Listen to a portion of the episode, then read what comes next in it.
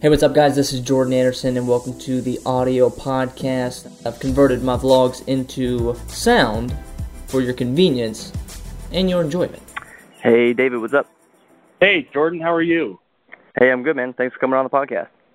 Absolutely. Thank you. Thanks for, for bringing me on. I appreciate it. Yeah, dude, I'm pumped. Um, okay, so let's jump right into it. Walk us through, as a cinematographer, walk us through, say, the the last 20 minutes leading up to the very first time you press record. Awesome. Okay. Well, I try and have uh, kind of a vision going into a project, what it's going to look like, you know, how it's going to feel, what the overall motion is, uh, you know, have have a plan. But I've also found that I like to be able to kind of evolve that plan on set. So um, let me give an example. I, I, I shot a promo for my local Anytime Fitness, and I had kind of a vision in mind that was going to be kind of epic, you know, this epic workout video, kind of a kind of dramatic. I'd seen a lot of good good short films like that that kind of inspired me. So that's kind of the vision I had in mind going in. But the client wanted some testimonials, so we shot some testimonials.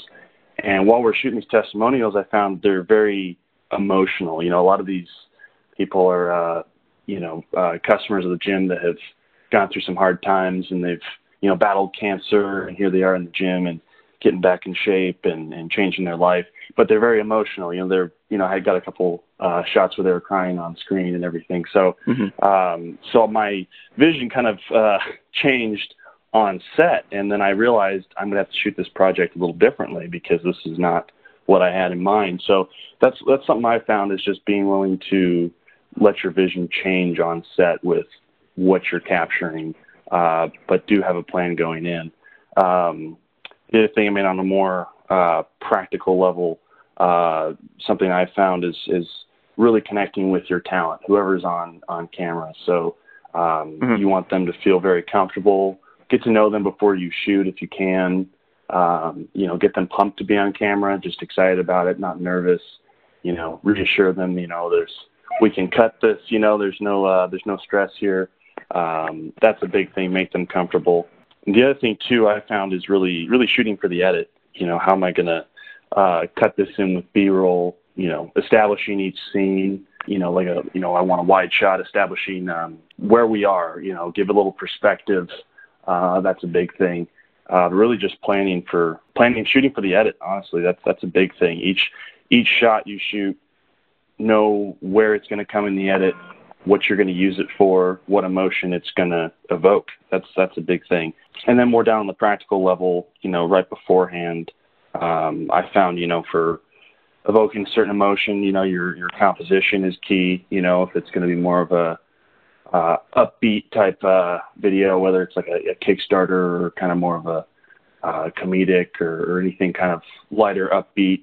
You know, personally, I like my composition to be more, you know, my talent to be more centered in the screen. But if it's more dramatic, I like them to be off to, you know, right side of the frame or left side of the frame, depending on your environment. So really, really checking your composition is a big thing. You know, checking for checking your background. What does your scene look like? You know, do I have distracting things in my background? Is the the you know the wall or the scene behind the talent too busy you know checking for those kind of things really dialing it in you know a lot of my stuff is really run and gun but i try and set aside at least some time to really really get each of those scenes honed in that uh, it's not going to distract the distract the viewers.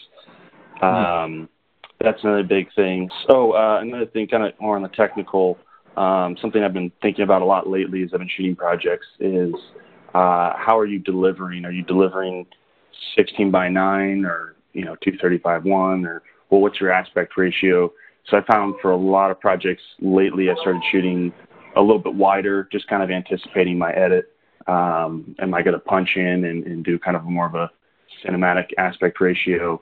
So playing ahead in that that in that uh, sense. So framing wide, I found can be really helpful if you have any any plans to maybe punch in later for that aspect ratio. Um, and then you just the overall steps. I mean, first off, I, I like to set my camera first uh, get it where I want it, have an idea of where my talent's going to sit when they get there.